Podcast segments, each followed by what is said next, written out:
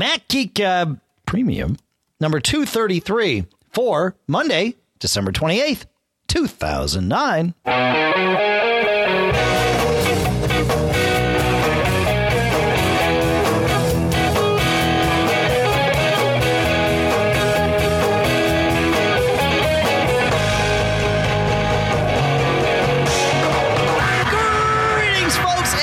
Welcome to what may very well be the final Mac Geek Gab of 2009. And John, to 2009, I don't know what you say, but I say good riddance.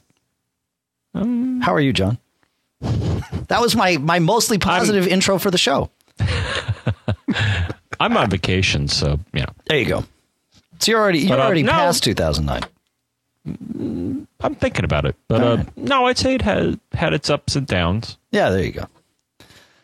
Uh, okay, so we have this is uh, our second of our premium shows. So thank you to all of you who uh, who are subscribing and listening here. We really really appreciate your support, and there's more of you every day.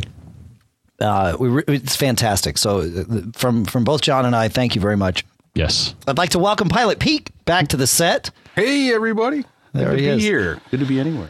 Oh, I'm glad you from didn't say we're, we thank both of you for signing up, so it's going good.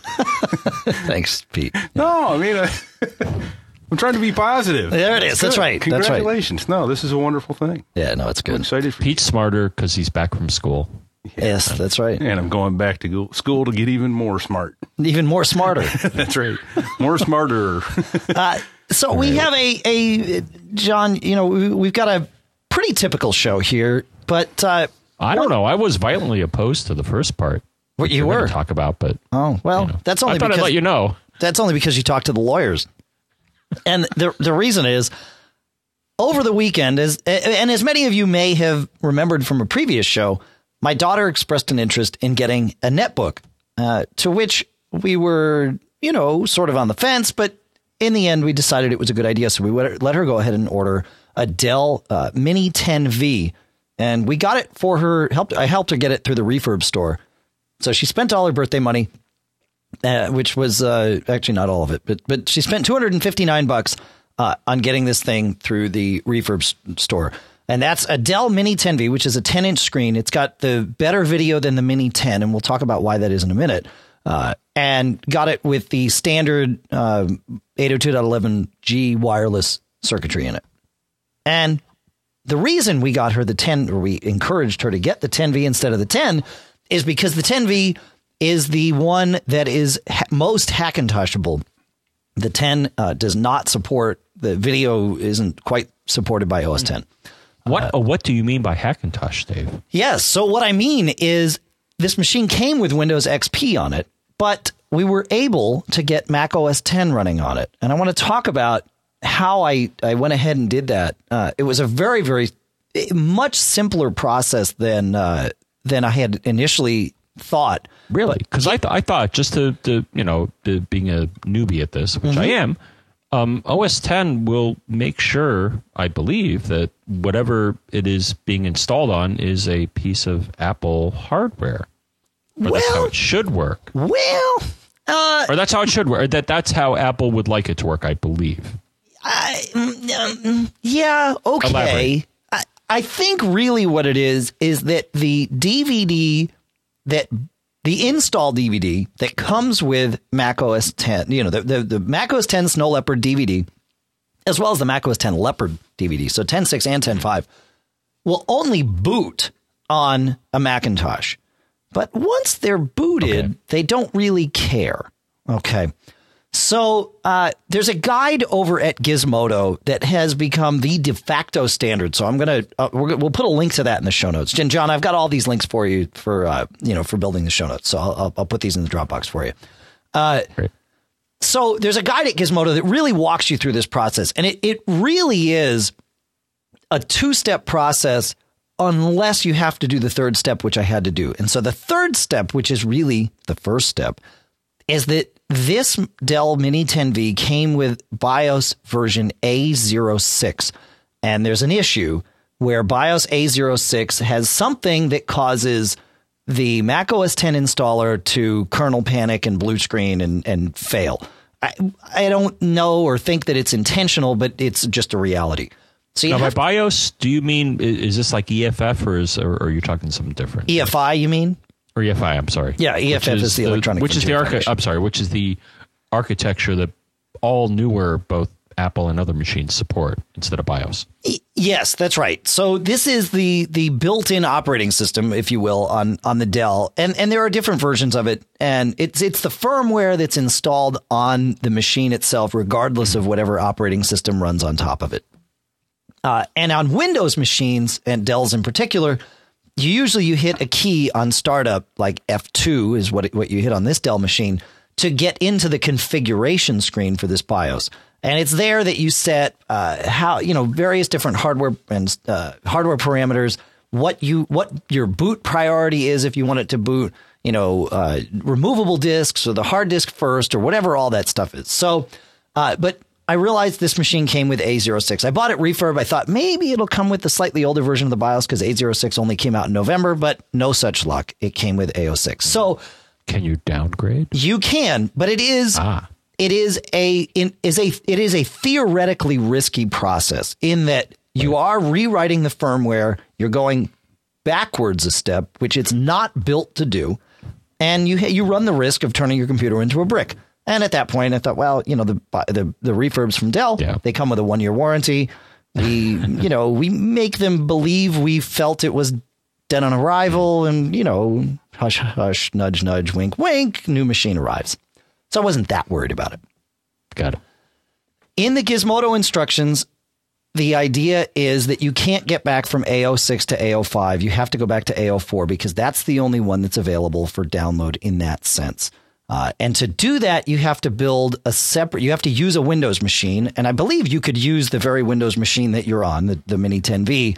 You have to build a DOS bootable USB drive and then copy the firmware over there, including the firmware updater, boot from this thing, and then downgrade the firmware from A06 to A05. I did a little more searching, and at a site called mydellmini.com, I found a guide using Windows to downgrade it from A06 to A05. So not only did I not have to create this funky little extra boot disk in the process, but I was able to get it to A05 instead of A04. So I'll send I'll send a link to that. It worked swimmingly. Once I had it down, now comes step two. The Mini 10V does not have a DVD drive. And as I indicated before, even if it did, I would have had to, the, the, the native out of the box Snow Leopard DVD that you buy would not work uh, to, uh, to, to boot on this. So what you do is you get a USB drive. Now, in this case, I actually used the um, Wintec 48 gig uh, SSD drive that we have, but really it just needs to be any USB drive over 8 gigs. You take the Snow Leopard DVD and you use Disk Utility to clone it onto this uh, this USB drive, and and part of that's because you have to do something special to it, and the other part is again the Mini 10V does not have a DVD drive, so you got to you got to do USB. So I put the I put Snow Leopard on it, and then you go download something that's that's stored at, in the public domain, if you will, at code.google.com called Netbook Bootmaker. And you run this little utility, and you tell it, "Yep, this is the volume that has this this uh, you know Mac OS 10 installer on it," and it goes and adds some special files out there, and and they do two things. One, they set it up so that it will boot on a uh, on a Windows machine that that uses BIOS. And then number 2, it installs some drivers that are then going to be put into OS 10 after the install is done to manage things like the trackpad to give it a video profile and uh, and various other things. Yeah. Kind of like boot camp. Kind of yeah, very very similar to boot In camp. that you're you're putting drivers to kind of nudge it into the direction that that will work on the Mac. you got it. That's that's uh, excellent. Excellent. Yep. So once you build that thing, then you go onto your Dell with your BIOS A05 or prior, and uh, you plug this drive in. You go into the BIOS. You say, "Look, boot USB, as, you know, ahead of the hard drive, which you can set the boot priority," and you start it up. And sure enough, you know the Apple, the gray screen with the Apple logo comes up, and after a little while, it says, "Welcome to Mac OS 10 installer." and uh, and it it you know it just acts like a Mac. And here's the thing, even it, and this is the thing that makes me, you know, before when you said so Apple makes it so that this won't work. You know, once I got inside the installer, I was able to connect to my wireless network. This is from the installer, mind you, not even once the OS 10 was on the machine. It saw the full full resolution of the screen, the trackpad worked properly, everything just sort of worked. Huh. Now, now, granted, this netbook bootmaker thing did its magic to get it there, but it just seemed too smooth. It, like Apple doesn't really want to, you know, make this difficult. Well, they're still selling copies of OS 10. Mm. Yeah, yeah, that's Yeah, true. that's- and and you know, Well, I don't know about that. You gotta, now you got to assume somebody who's going to do this sort of thing is going to be one that's just not going to pay Yeah. for the operating system. I, I Come think that's a fair. Yeah, that may be. That may be. I think that's a and, fair. assu- and if you hear assumption. this, But they're not going to support it. me. And that's what costs them money, is supporting it. And they're not going to support it. oh no, no, So, no well, that was my thought Yeah, too. so it's no They're like, okay, what's your, yeah, what's your, what's system profiler saying? You're like, you know, Yeah, it says. Inspiron. It says Inspiron 1011 or wh- whatever it is. no, Yeah, we don't make that model anymore. Go away. I th- no, I, I think their script at that point says hang up on. yeah. As well, it should. call. Trace call, call FBI. Yeah, it, no, they just don't even want to waste their time. No, you're right. Yeah. that's right. That's right. But it, it does All right. get people into the family or keeps them in the family.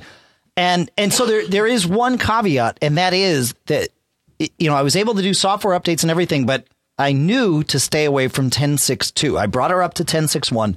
10.6.2 by default removes support for the Atom processor, which is what this thing has Oh, now. yeah, Now that processor is a It's single processor. it's a single core, but identifies itself as two CPUs. It uses something that, that Intel has called hyper yes, threading. hyper threading. Okay, yeah, and they have dual core atoms. I I, I verified.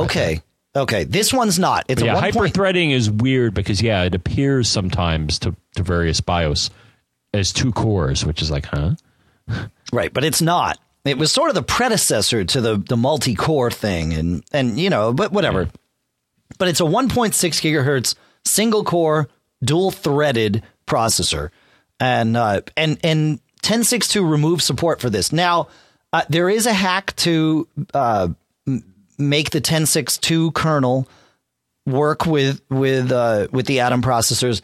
I looked at that and thought, you know, I'm going to go ahead and wait till 10.6.3 comes out, and then I'll decide how I want to manage this path going forward. Because 10.6.1 is going to work just fine for her, um, and and so I so I've left it at that, and it works great. It's got a built-in camera.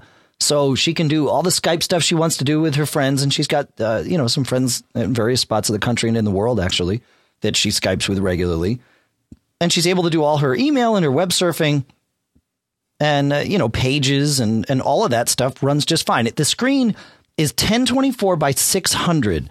So what we uh, what we found is that hiding the dock definitely a must, right? You got to get that dock cuz you need that height on the screen for a lot of things Yeah, definitely. but uh, but it, it, it worked fine. Now, uh, one thing I want to point out is that in the BIOS, one of the instructions they tell you when you set the USB drive to boot first, you have to set legacy USB on. And and I don't know why that is, but but they say do that for the installation, so I did.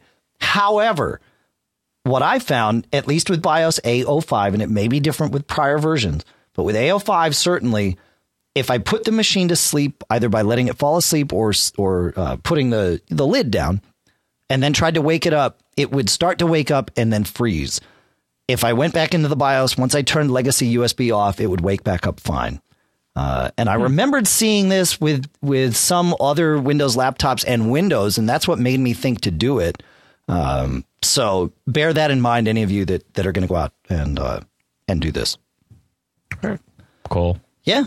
But uh, and and and then it it actually puts uh, an application called Netbook Installer in the applications folder, and you can set other system and boot options there, like like turning on remote CD, uh, so that you can mount CDs that are on other uh, you know that are on other Macs, just like you can with a MacBook Air.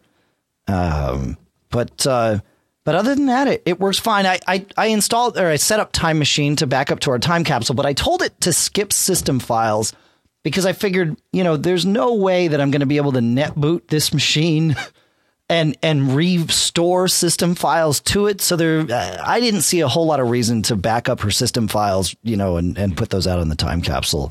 Um, maybe maybe I'm making a mistake there, but I don't think so. So, um, yeah, but it, it it works. In fact, I, I put iStat menus on it, and and it shows two cores for her processor, which is fine. Um, it only shows I think two temperatures: the CPU and the hard drive. Uh, it's got a 160 gig Western Digital hard drive in it, so you know plenty of room for. Her. Uh, but weirdly enough, and I haven't messed with this a whole lot, but I messed with it a little bit. It will not track the speed of her or the the throughput of her network connection. Uh, Activity monitor will, but iStat menus won't. Which is yeah, which is Some odd for me. network chipset or something. It could be, yeah, maybe that's what it is. Maybe it's reading, maybe iStat menus is pulling a, a proxys, you know, whatever variable that, that doesn't Whatever exist. they use in there. Yeah. Yeah. Now think about the netbooks because I was actually yeah when I was visiting my uh, my friends in the city we we went through I think it was a Staples and they had a uh, display of netbooks. Yeah. The keyboards.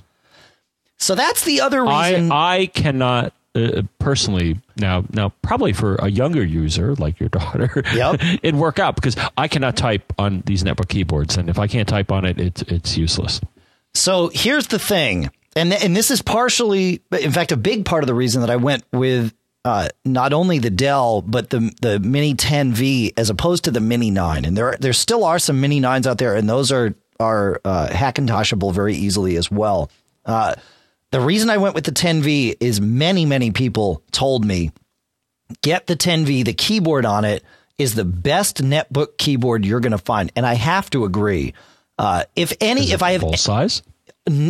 it's darn near full size. Okay, because I consider it, uh, I'm pretty sure everything that Apple has offered has had what I would classify as a full size Yeah. keyboard. Yeah. in that the spacing is you know for for most adult fingers works out. So okay, Yeah, my father was here uh, on Christmas Day, and and he was he's like, oh, I don't know if I'll be able to use this keyboard. He's like, that would be my big concern. I said, you know what, try it out, and and he checked it out. He said that this amazes me that they got Okay. a usable keyboard into a uh, you know into a form factor this size.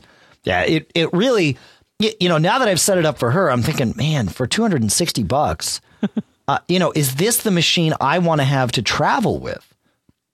Uh, Nice. it- right? You know, could I could I deal with having an iMac or or you know some Mac Pro or some you know more permanent machine in my office, and uh, and then just have one of these netbooks to travel with? And I- I'm pretty close to it. The one complaint or one hesitation I have is it only comes with one gigabyte of RAM. And you know, and putting another gig in involves ripping this thing apart. Uh, It's you know, it's not a clean process at all, and I don't think it's a relatively cheap process either. So that's that's my only hesitation is you know, gosh, upgrading this to two gigs. I think two gigs is as far as I can go with with, with this, but even doing that is not really a, a feasible process. So. So that's that's my only hesitation there. But otherwise, you know, especially for if you want an extra machine around the house, especially something just to have like in the living room that you want to just grab, you know, bigger than an iPhone, bigger than an iPod Touch, something you want to just be able to grab quick, look something up on the web, maybe uh, you know, manage your Netflix queue, uh, program your TiVo, whatever it is that you would do with your Mac that you'd have to get up and go to the living room this is the thing, man. I, I mean, again, it's 260 bucks. That's it. You're done. Uh, and it works really, really well. So I, I'm, I'm really impressed with it. And you can get it for more money, obviously, but it's only 10 or 15 bucks more on the refurb site. Uh, I just couldn't find one the day I needed to order hers. Uh, you can get it with a 802.11n chip as well. Uh, so you could even have faster wireless if you, uh, if you so desire. So I highly, highly recommend it. If you're if you're gonna if you're willing to uh, you know bend the rules of Apple's uh, EULA, so you got anything to add to that, John? While we're here, no, Okay. maybe I'll uh, get one. I, I recommend it, man. I think you'd like it. Have you know having it bounce around. I'm thinking of getting another one. I, I mean, I, you know, yeah. until they come out with a patch of death that removes support. Then you'll be sorry. Well, they did that. That's 10.6.2. Yeah, well, they're going to keep doing that. Yeah, so let's talk about that because there's there's I I have two schools of thought on this, and I haven't researched it a whole lot, but my my theory is they did one of two things. They either intentionally removed it, or, and this is a, a pretty valid or, you know, keeping in mind that snow leopard, part of the the the whole gestalt of sh- of snow leopard has been to trim down, trim the fat in the OS, right? They pulled out all the PowerPC code. They pulled out everything they could. It's possible that some engineer uh, working on 10.6.2 said, hey, wait a minute. You know, we're compiling this kernel and we're building support for every processor known to man. Why don't we just put in and specify, here's the processors we need. And you know what? Give me a list of all the processors that we use.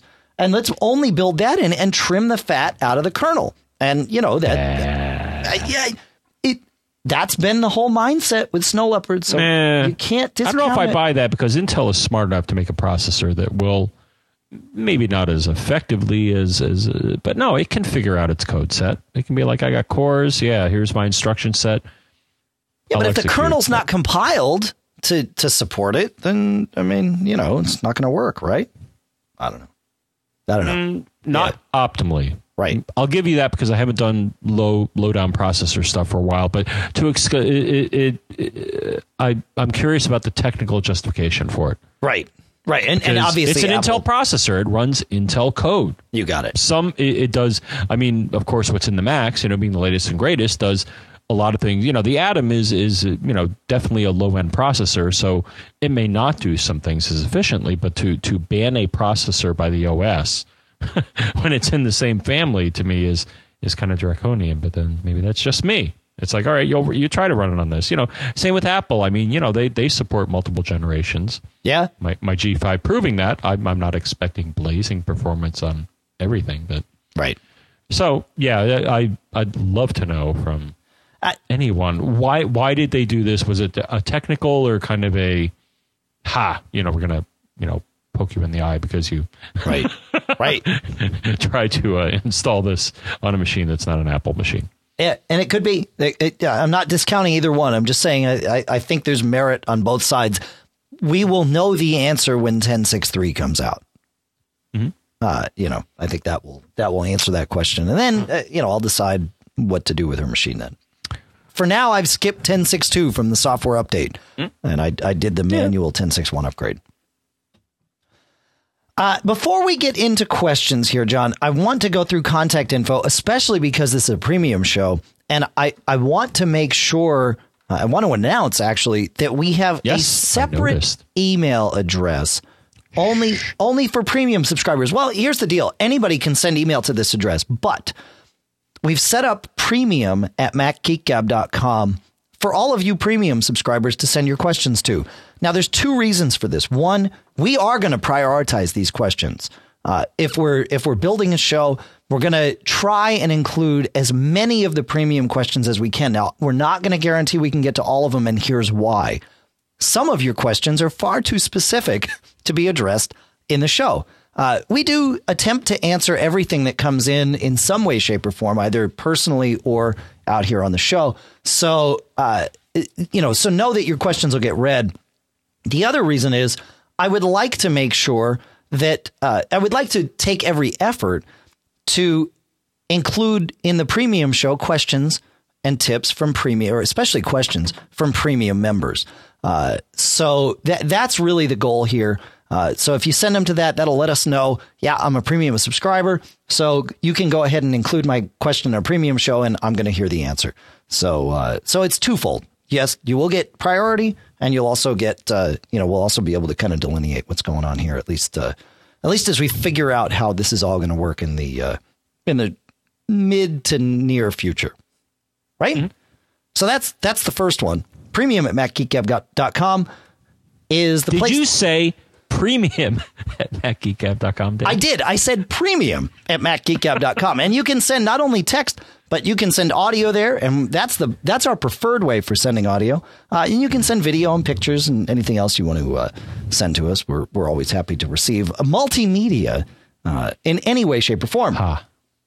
If you don't want to send to premium at macgeekgab.com, you can still call us at 206 666 Geek. And that is four three three five. But not only that, um, oh, what's next here? Uh, oh, you can Skype us. That's right. Why To- the heck not? yeah, it's a Mac Geek Gab, uh, and that works just fine. Uh, and of course, you can see the show notes and everything else there at macgeekgab.com. So those are that's our contact information. Yeah. Uh, you ready to move on to questions here, John? You want to talk about? Oh, Pete wants to talk about Twitter. We might as well talk about No, Twitter. Just offering up the addresses. There, you know, All right. Yeah. So- John John F. Braun is me. Dave Hamilton is him. Pilot Pete is the other him. That'll Mac do it. Geek Gab is the specific to the podcast, and um, Mac Observer is. The granddaddy Observer. account. Yeah. I think that's the. Uh, Yeah. All right. Moving on to your questions. Michael writes Hey guys, can you explain why my late 2000 iMac is paging out? Uh, he sent sc- a screenshot of Activity Monitor and he says, As you can see, I have the RAM. This happens when I'm doing when I'm using iMovie or other memory hog applications, even though I have four gigs of RAM. I understand that there is little free RAM, but look at the inactive that I still have. Why would my machine page out files at all? Maybe you guys could explain a little more about Snow Leopard's memory use. Okay, so uh, in order to understand what we're talking about here, it's best to open up Activity Monitor and look at at the bottom. There are five. Apple Yes. calls them tabs. I, you know, I have, I still have trouble with that term. They're buttons. thingies. Yeah. Click well, they are probably, well, they're buttons because they're they're kind of uh, 3D kind of. Yeah. Uh, but anyways, yeah, I agree. click on the So- click on the one called System Memory, and you'll see at the bottom two columns of data and then a, a little pie chart. And the first column lists free wired, active, inactive, and used. And then the second column lists VM size, page ins, page outs, and swap used. What we're talking about here is inactive in the first column and page outs and swapped used in the second column. Indeed.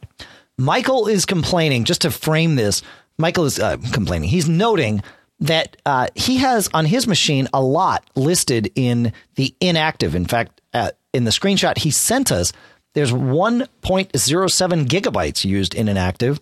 Swap used in the right column is showing 631 megabytes, and page outs are showing 496 megabytes. Okay.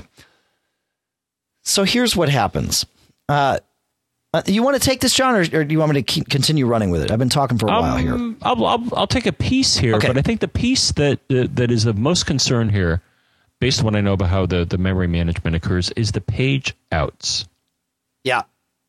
When page outs, and actually I've looked at both my machines, because I just rebooted them, the the G5 I pretty much only start up for the podcast or for doing uh, iTunes work and other things, and the uh, because I was trying out some things which we're going to talk about later in the show, I've rebooted my. Uh, uh, MacBook Pro quite a few times to uh, again for you the listener you'll hear about it but both of those machines show page outs 0 megabytes that is the pristine state of the operating system and the machine.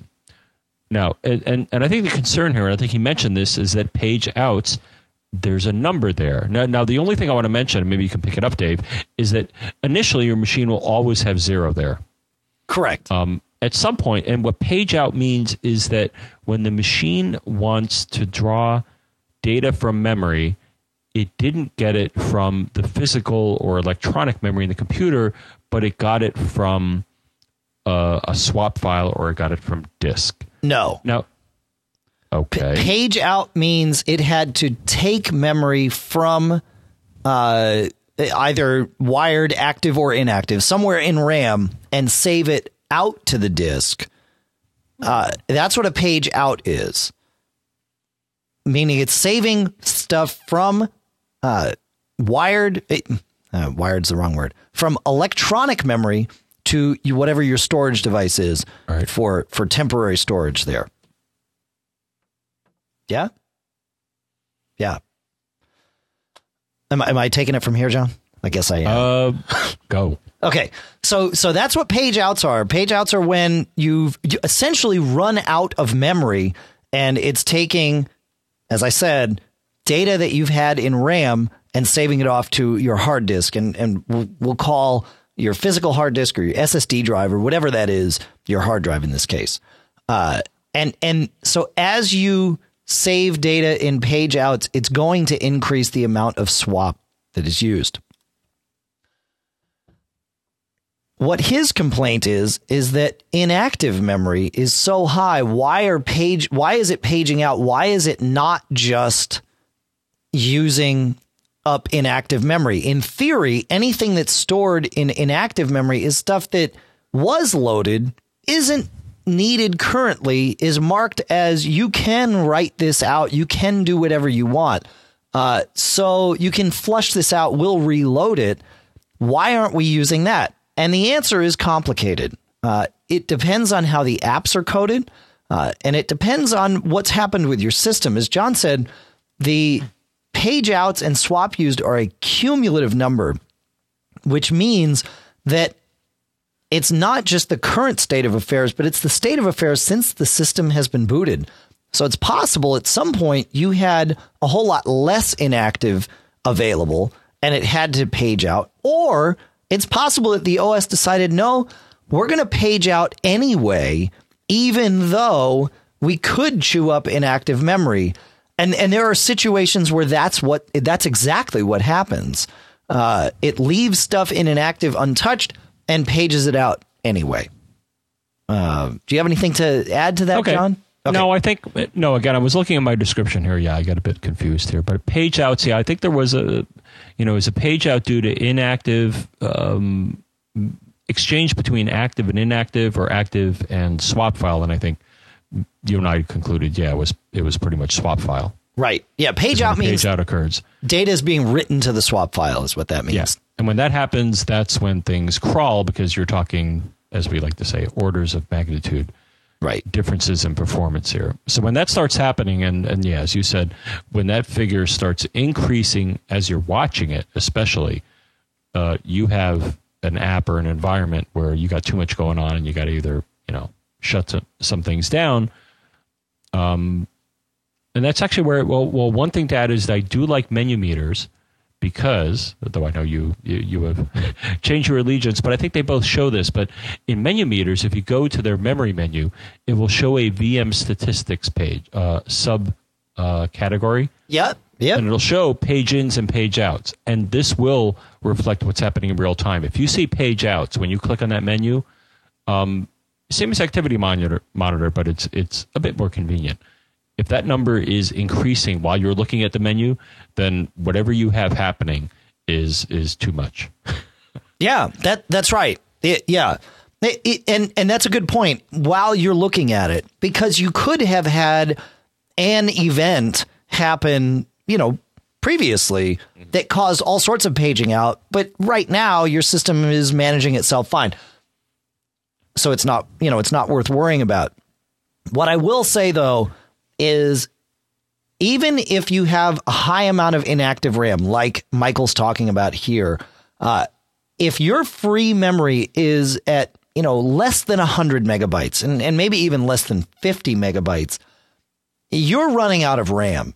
Uh, and i don't care how much is showing as inactive uh, the system has needed that ram for one reason or another. Inactive is simply marked as if you have to you can get rid of this uh, but it, it really what's going on is you're using more than than you have, uh, especially if your free memory is below 50 and you see your page outs number rising. Four gigs seems like a lot. I've got four gigs in my uh, in my MacBook Pro, and there are almost every day. You know, I I page out into swap because I'm just running too many apps.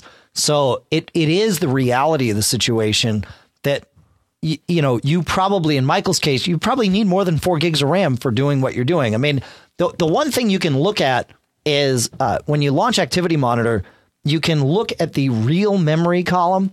And, and that's a, a great way to see how much any given app takes up. And, uh, and you know, if you if you see that there's some, and you can even sort by that column by clicking on it, and if you see that there's one app that's just taking up a ton, quit it and then relaunch it. It'll probably come in a lot lower and and buy you some headroom. Uh, S- Safari is one of those. Mail is another. They, I, I don't want to say they have memory leaks, but I want to say they have memory leaks. Uh, because especially Sure. Safari, it just I mean it just doesn't release RAM like it Well, like I I'll would look- expect it to. Well, I'll observe in the uh, the screenshot that he sent us. iMovie is chewing about 800 gigs, uh, 800 megs. megs Yeah. of RAM. Yeah. Um, iTunes another probably 300. Yeah.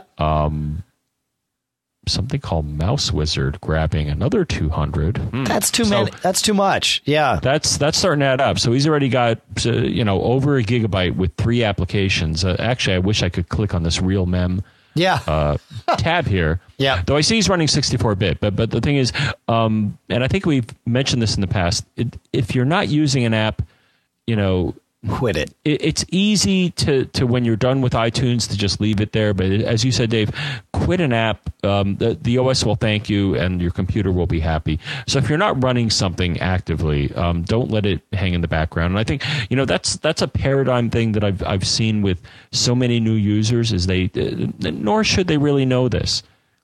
Yeah. I'd, I'd say this almost an advance in, in OS technology is that, you know, and like, you know, my mom, she starts up iPhoto and, and stuff to import pictures from the camera. And I had to explicitly make a note for her. You know, I was there for family stuff and all that. I had to say, you know, when you're done with this, make sure you quit it because your computer, which is now a, uh, it's an iBook G4 Ooh. running 10.4.11, but it still works. Sure. It still works really great. I, I actually got them a new camera, plugged it in, iPhoto started up even under this OS, and uh, and and it talked to it just fine. But um, you know, just saying, if you're not running something, um, either Scrabble or whatever on the machine, shut it down. Uh, uh, uh, to me, you got to have a very good reason to leave an app open all the time if you're not using it. And and it's worth noting. I, went through this with my daughter. I was actually really impressed with her. Um, but uh, even if you close all of an app's windows, and this is one place where Windows is, I think, more intuitive than than Mac OS 10 in terms of what most novice users assume. And that is even on the Mac, even if you close all of an app's windows, the app itself is still running. Uh, so that's uh it- you know it, and it's still taking up ram now it may be taking up somewhat less ram if it doesn't have any docs open but in like in, a, in the case of an app like safari you can close all its windows and it's still going to take up 400 megs of ram if that's what it was taking up beforehand. And i pointed that out to my daughter. In fact i showed her uh, that you can use command tab to pull up uh, you know the icons of all the apps you have running. And she had closed all the windows and, and when i showed her command tab she said whoa those are all still running? And, and I, I was actually impressed that she got that concept. And i said yeah. She said oh i want to quit those. And and then i showed her uh, a keyboard shortcut so here's the tangent with the bonus uh, as you're tabbing through apps, you know, you hold down the command key and you hit tab and it starts going through the icons of all the uh, apps that are running. If you want to quit one of them, as your as the cursor is over that, as that one's highlighted, go ahead and hit the Q key, uh, and that will quit that app, or at least it will issue a quit command. If you've got unsaved documents, then you'll have to go in there and, and manage those. But uh, but that will send the the quit uh, command to that app. So it, it makes sure you actually quit the apps that that you've closed all the documents from because uh, because in you know in Windows that's what happens. Once you close the last document, bam, that app goes away. Whereas uh, on the Mac that does not happen. So No, that's a good thing to mention. Yeah, with the command tab, you can quit things as well as just uh, Yeah. flip through them. yeah, yeah. So I told my daughter she should uh, subscribe to the premium show, but uh, she Yeah? wasn't. Yeah, she she laughed. I said, But You "No, gotta I- give her a better price, Dave. What? I, I told her she, her she full got, price. She got a ton of money for Christmas. I told her she was good to go. Hey, you know. Uh, all right, time to move on to Finbar. Indeed. All right, Finbar writes I have a 13 inch MacBook Pro that I use for home and school. At home, I tend to leave the volume up high, but this results in the load startup chime, the loud startup chime, when I turn the MacBook on in school. I was wondering if there was a way to make the startup chime never occur. I figured that the only way to do this was to have the volume muted at shutdown. So I decided to make the following AppleScript to mute the volume. And his AppleScript is simple. It's a one liner and it says, tell application system events to set volume zero. But I want this script to automatically run at shutdown time. Do you know if there's any way to make a script or even an application run at shutdown? All right, so I'm going to go through. Uh, No, no. Number one is he should not be afraid of whatever his startup sound is, no matter what the volume is. Just go with it, brother. Just you play So whatever you're you in think church, is cool. buddy. No worries. That's right. It Doesn't matter. That's You're right. running the church board But sound. but yeah, yeah. If that's not acceptable, so so number one, I would say, you know, make a statement, have some spirit, but but, but lacking that, um, Dave. Uh, yeah, okay, so I'll take it here because John, you actually have a better answer to this. Yes. But uh, but the path I headed down was answering his direct question, uh, which was finding a way to uh, shut down to to create a shutdown items uh, to to create a shutdown item. For those of you that used Mac OS nine, uh, there was a shutdown items folder, and you could put apps in there, and when you did, they would run at shutdown. Mac OS 10 does not have this. Uh, but Mac OS 10 has a couple of other things sort of baked under the hood that that allow for this sort of thing. There is there are two things I found. One, uh, there's a forum thread over at Mac OS 10 hints that we'll link to that shows you how to create a service definition. Now, this would be a Unix service definition, but it's pretty straightforward instructions. Uh, and inside a service definition, you set a couple of things. You set when the service starts up, when the service stops, and what happens in those instances. And you can leave the startup portion blank. So you could create a service called, in fact, you could even call it shutdown items. Uh, and when the service starts up, you leave it blank. And then in the stop definition, you say go run uh, this application, and and then it would it would do this. The other thing is uh, Mike Bombich uh, over at bombich.com has a login hooks uh, description using a uh, an open source project called iHook to do it, and uh, and I'll leave that as an exercise for the listener. That gets a little, it's slightly less complex uh, than the macOS 10 hints thing, but it's, it's slightly more complex because there's more things at play. But there is a way to do shutdown items, uh, and and certainly to do what uh, Finbar wants. This this would accomplish that. Okay. How- to- to- however, Well, uh, I have a question. yeah, Though I think no, I think I found it. But, but so when we're talking about these services, I think these services are actually text files or scripts correct. in in particular folders. It- it's Unix stuff. Right. Okay. No, I'm looking over the article that you pointed to, and yeah, I just want to make that clear because it wasn't clear to me Right. moments ago. Right. That's right. No, no, no. I'm I'm done. You have a uh, you, but you have you you. I like that you looked at it from from the uh, ten thousand foot view because you came up with a much better solution for Finbar's actual concern as opposed to his direct question. Well, the concern here was how do I make my startup volume not blast the room? Right. And the answer is there is something called startupsound.prefpane from Arcana Research, which I verified moments ago. Well, not moments, maybe minutes ago, um, on my MacBook running Snow Leopard, and it works just fine. It's a pref pane. You install it. It, it appears in your system preferences. You can set the volume. I set it at halfway. I restarted my machine. It sounded reasonable. I then put it at minimum volume, at which point the pref pane checked a mute box. Isn't that nice? And I did that. And when the machine started up, I did not get blasted or I didn't hear anything. So Yeah. I don't know what it does. I'm sure it's mucking about with something at the lower level of the OS, but it's a nice front and it's in a place that, you know, is easy to get to. So That's, that's the how you answer. do that. Though, though I was uncertain because when I went to the webpage of the vendor, they have both a P, PowerPC version and a PowerPC Intel version. And they didn't make it explicit. I mean, they were talking about a Tiger version and stuff. So I was uneasy that whatever they were doing was wacky enough that it wouldn't work with Snow Leopard. But as I said, for you, the listener, I did this on my machine, risking it all, and it worked. Awesome. I wasn't too scared though. No, no I mean, what's It's the only the startups. That's right. But still, they they didn't. You know, and I got to say that that that is a concern as of late when when you and I try to, you know, get underneath the covers and figure out how things work. Is looking at utilities that don't explicitly support Snow Leopard, especially if they're you know off the beaten path and doing low level hardware stuff, makes me a, a bit nervous. Though, again, you and I can take it. That's right. We can we can take getting underneath the covers. Um, I think it's time to move on to Joe. Yes. Joe says, I just got a new 27 inch iMac with the i7 processor.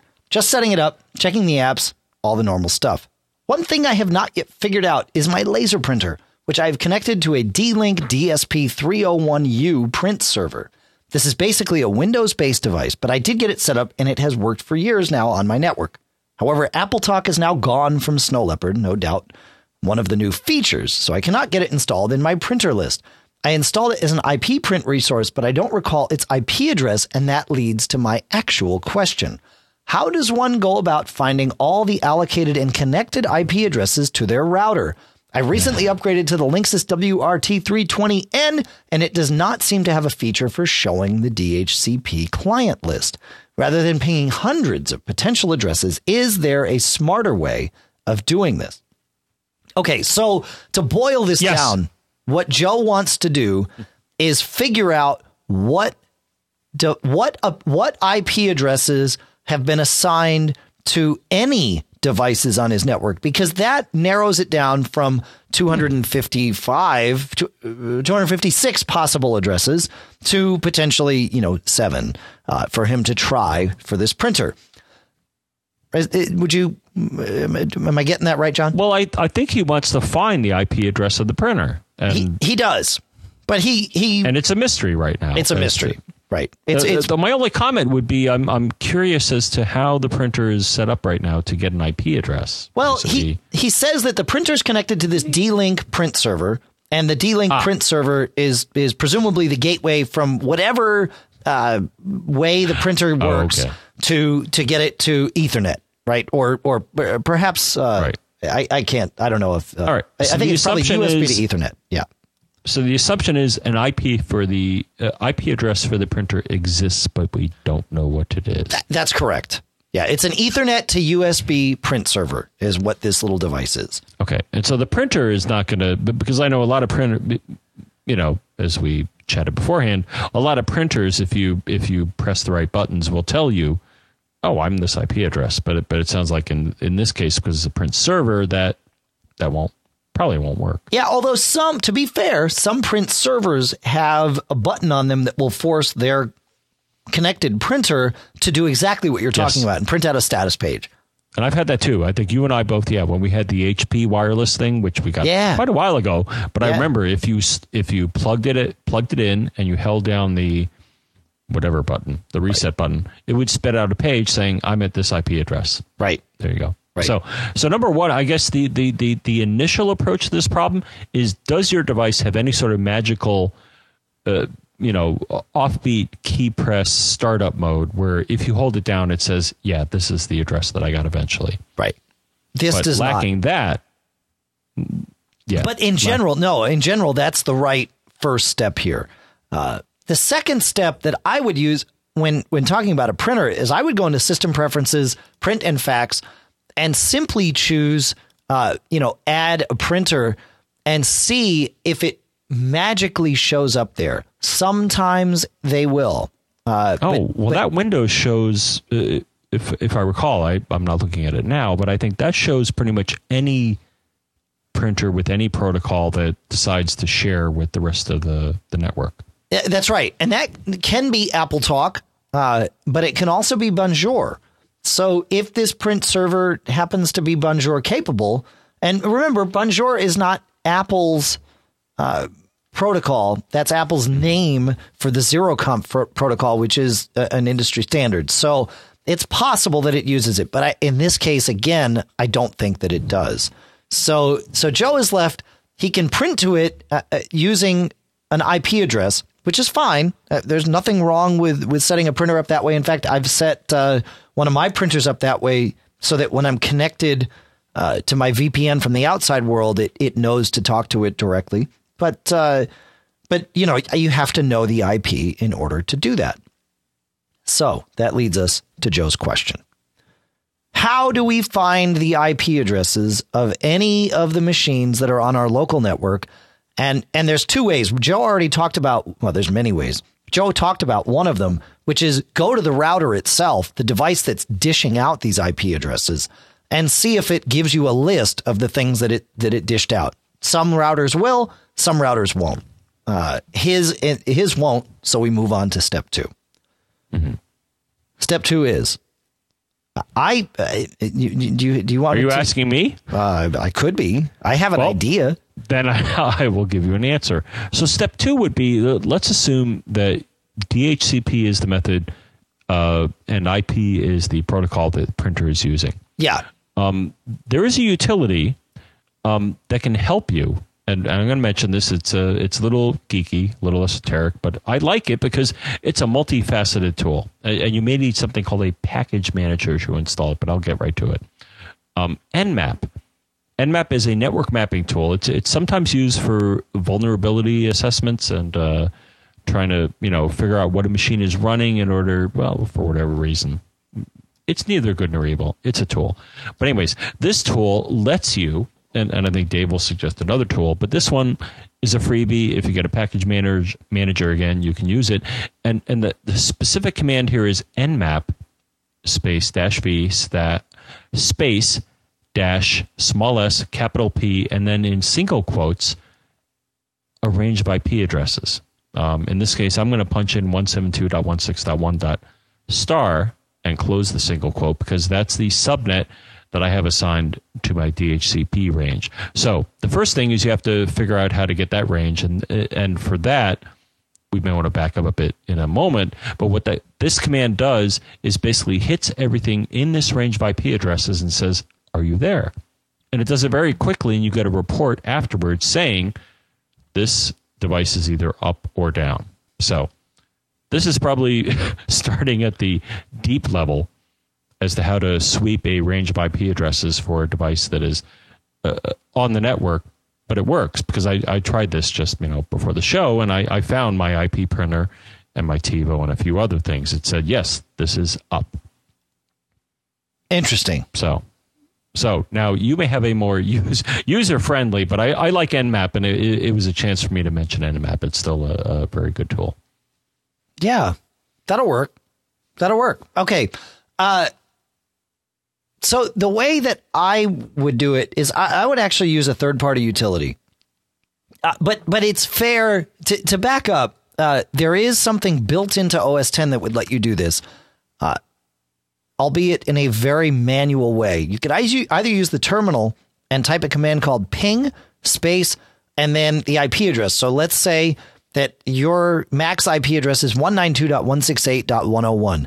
So what you would do is you would ping 192.168.1 and see if you get a response. And then you hit Control C and then ping 192.168.1.2 and see if you get a response.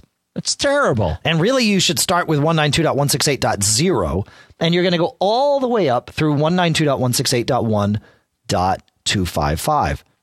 That's the hard way, but it's manual.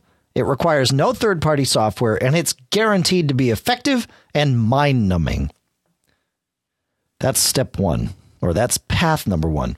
Well, mind numbing in that uh, if, Yeah. if if I recall, the, those addresses, uh, one of those is a broadcast address, which will. Get oh, hey, That's you I'm just here. stumbled on to the uh, the Actually, I magic may have a better way to do it with the ping. Yeah, so ping. Uh, That's it. uh, That- in a you lot of got IP it. Lucky than good, baby. You you got it. No, So no, You did in it, John. IP network in IP networks. If you ping, I think what is the maximum value of the subnet. yes.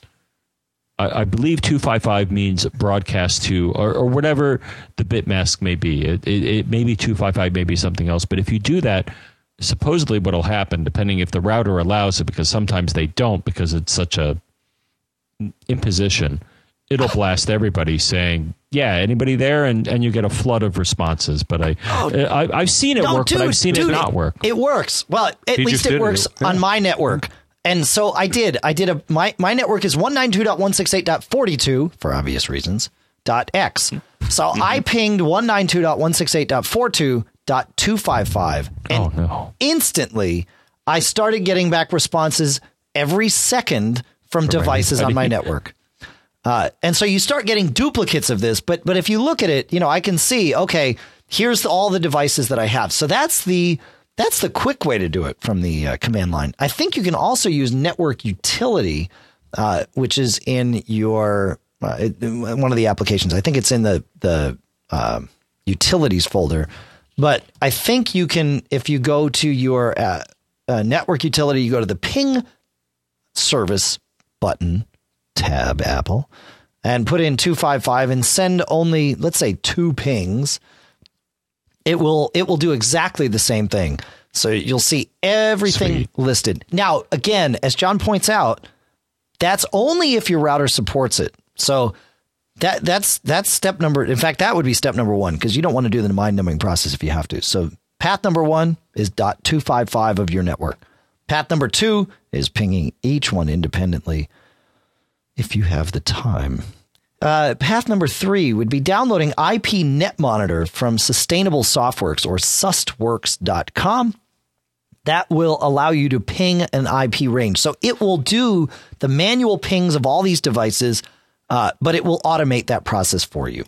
So, uh, so that I think that will uh, that that will get you there, right? We've we've offered lots of different options, but yeah, man, thank you so much for remembering that broadcast address. That's brilliant. I always forget That's about why. that. That's why I went to school, man. There's, Yeah. there's a saying in aviation, man. It's better to be lucky than good. You know, you got to stumble across the right answer. yeah, yeah, it's great. That's great. No, it's not stumble. It's it's it's You it's going back in the mists of time and, Yeah. and trying to remember what in all the mind-numbingly boring hours that I was in class is actually useful information. And every now and then it, Yeah, finding the right card in the old Rolodex. Up That's there. it. That's really what it is. Yeah, yeah, yeah. Triggering the right brain cell. All right, cool. I think we've got time for one more. Yeah, we can. Well, we don't, but we're gonna make time for one more. Uh, and we're gonna uh, we're gonna hear from Jason. We're gonna we're gonna see if audio comments want to work today. Hi, John and Dave. I've got an external drive with my iTunes library on it. It had two partitions, and I wanted to get rid of the partitions, so I cloned it to a different external drive. And what I've found is if that different external drive is online, even though it's got a different name, if I import something into the iTunes library, it goes onto the um, the external backup drive, not the main drive. Um, is there any way of fixing that without reformatting the the backup drive and then copying everything across using a backup app? Thanks. All right, uh, Dave. I think the first place to look here. I'm I'm, I'm still a little unclear unclear on the problem, so maybe you can help me out here. Okay. But It sounds like there's a confusion between what drive his content is on. Is that iTunes is is uh, not looking at the place that he expects.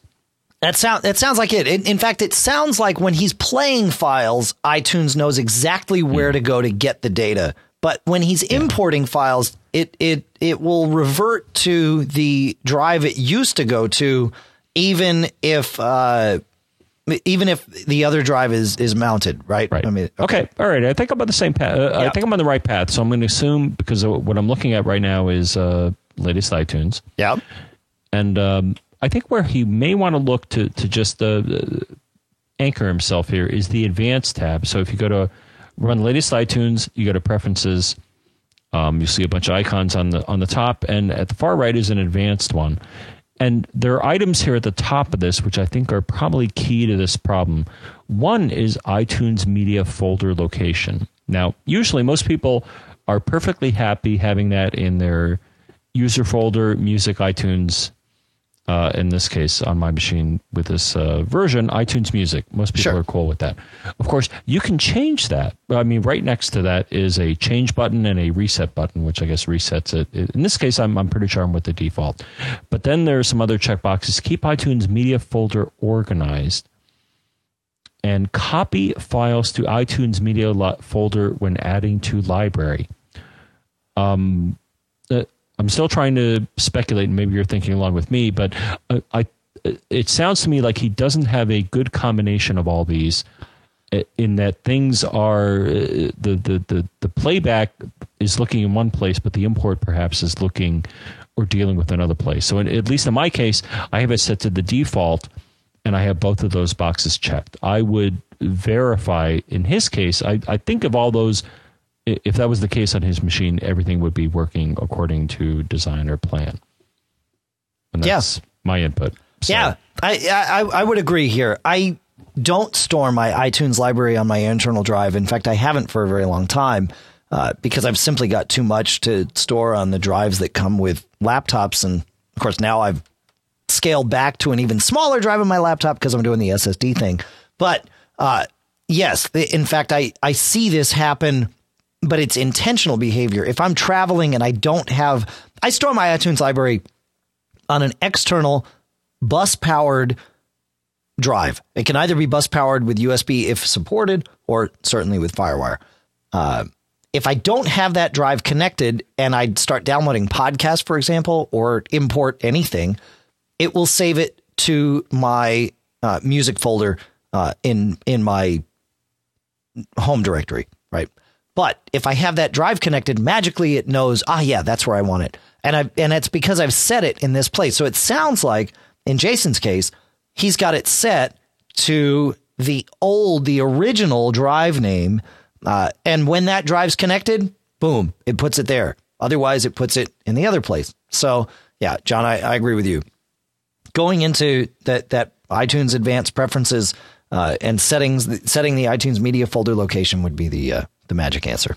So, and the other guys to make sure that they're all in Yeah. sync here. yeah, Yeah, because that caught my attention. Copy files to iTunes Media folder when adding to library. Why would you not want it that way? well, here I personally don't know.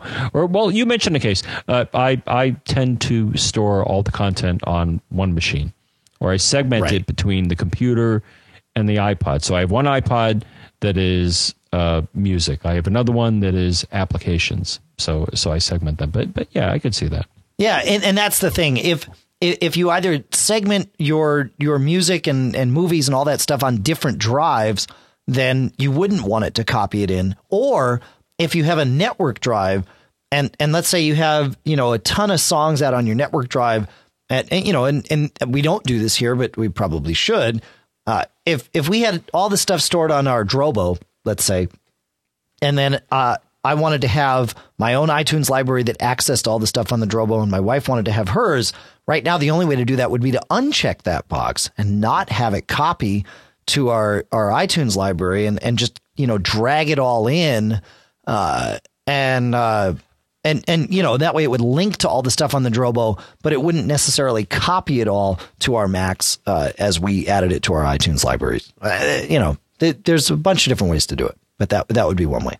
So, Right. and I think that The puts us in a position to move out here, right? so. Uh, yeah. You got anything else to add here? And and as I said, what could be the last show of 2009? I'm not uh, I'm not sure. We may wind up doing another one, John. It's possible, but uh, I am leaving Wednesday morning for Miami, so I'm pretty sure we're not going to do one tomorrow. So this is probably the last one for the year. I'm occupied tomorrow. So, see, there you go. So it Well, definitively I'm planning to see. Um, is. Oh, what am I seeing? Hold on. I'm going to go see Fish this weekend. on, uh, Avatar. Sorry. You're spending the whole day watching Avatar? No, no. But I'm visiting my, my pals in the city again. no, Ah, okay. Avatar IMAX 3D. Dude, that's like the trifecta.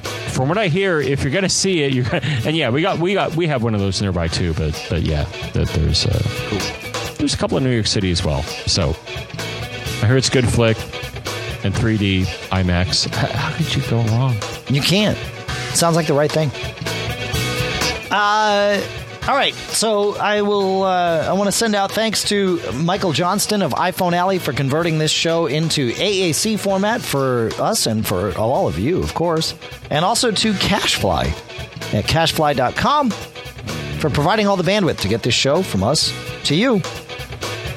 And really, I want to extend a thanks again to all of you who have uh, subscribed to and, and listened to this show. We really appreciate Likewise. appreciate the support on the premium effort that we're doing here, and uh, we intend to continue it for quite some time. So, And we give it back to you. And Dave, I was I was very pleased to see the uh, email address, the new email address. Don't forget that. What, what was that again? premium at macgeekgab.com. No, and that just helps us, uh, you know, again prioritize, uh, you know, how to how to just put the this show and the other show together. Yeah. Just Yeah. cool. We're trying to keep it as one flowing entity, but uh, But if, if you know if we are forced to segregate as we often are because there are simply too many questions to answer, uh, we can prioritize and as John said, you know, segment as necessary. So, thank you very much. And the show notes are always, for now, free. I think. Oh yeah, yeah, yeah, yeah, absolutely. I don't think that'll change. no. I don't think so.